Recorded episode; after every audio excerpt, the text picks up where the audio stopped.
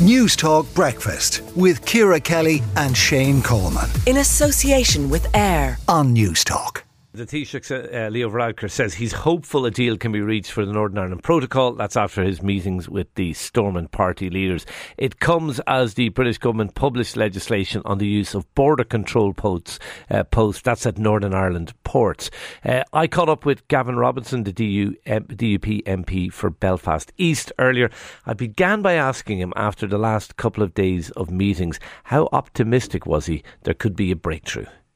I think we probably need to see more detail. There certainly seems to be positivity around mood music and an emphasis on changing the atmosphere. But for us, it's about the substance. And for the last number of years now, we've been highlighting exactly what the impediments are brought about by the protocol. And sadly, they are now impacting on the effective operation of devolution in Northern Ireland. So we want to see progress, but we want to make sure that progress is made on the issues that actually matter, that will unlock devolution in Northern Ireland. How did the meeting go with Leo Varadkar yesterday? Well, I wasn't in the meeting, but I understand that it was constructive.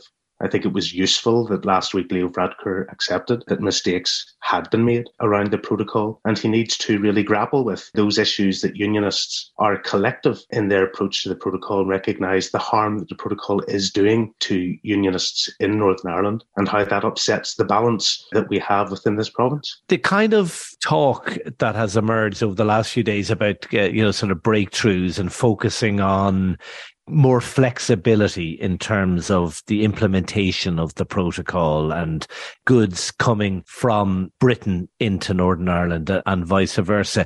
Is there enough in that, do you think? Will that go far enough, do you think? Well, I mean, it is a nonsense. It is totally absurd that there should be any barrier between moving goods between one part of our country and another. So that's the start. But when we recognise the constitutional harm that the protocol brings, the fact that there's a complete democratic deficit, we are governed by laws affecting our trade in which we have no say, that if the Northern Ireland Assembly was up and running tomorrow, Northern Ireland Assembly members would have no say or role in shaping, rejecting or accepting proposals that are brought forward on laws of trade. So there are constitutional issues at the heart of this, there are democratic deficit issues, and then of course there are friction of trade issues. But to provide a solution that looks solely around flexibilities to make the protocol work in a more acceptable way simply will not cut it for unionists. And I speak as one, but every unionist elected to the Northern Ireland Assembly is opposed to the protocol, not just because of friction around trade, but because of constitutional harm and democratic deficit. Is what you're hoping for and what you're demanding, is it achievable though? Because it would seem as if the substance of the protocol will remain unchanged, that the changes will be around how it's implemented.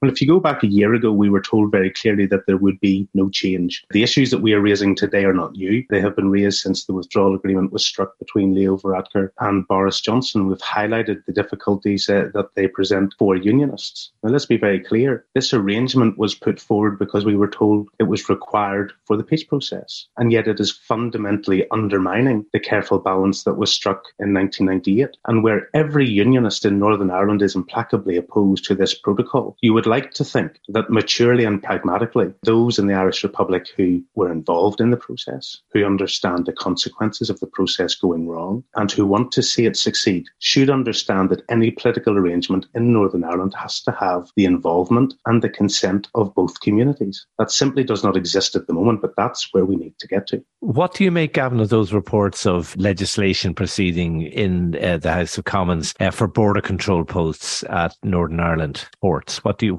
you make of those reports? Well, we have seen the correspondence from Lord Benyon. We need to get further detail about the purpose of them. If those border posts are being established to check goods that are coming from GB through Northern Ireland into the European Union, then if that does not impact trade between GB and NI, but if they are proposed to continue to govern as is under the protocol with the trade border down the Irish Sea, then there is a fundamental problem. Just very finally, there's some speculation the negotiating tunnel, as it's been called, the final phase of negotiations between the EU and Great Britain could start next week.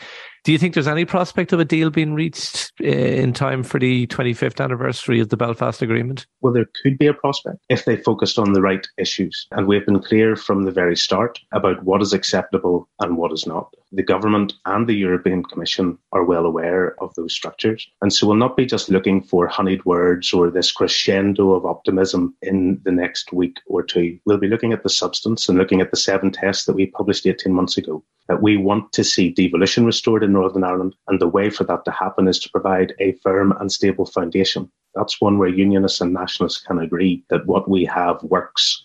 And if they remove the impediments, they remove the barrier, and there's no longer a border between Northern Ireland and the rest of the United Kingdom, then we can work with that. OK, that was Gavin Robinson, the DUP MP for Belfast East, speaking to me a little. News Talk Breakfast with Ciara Kelly and Shane Coleman. In association with AIR. Weekday mornings at 7 on News Talk.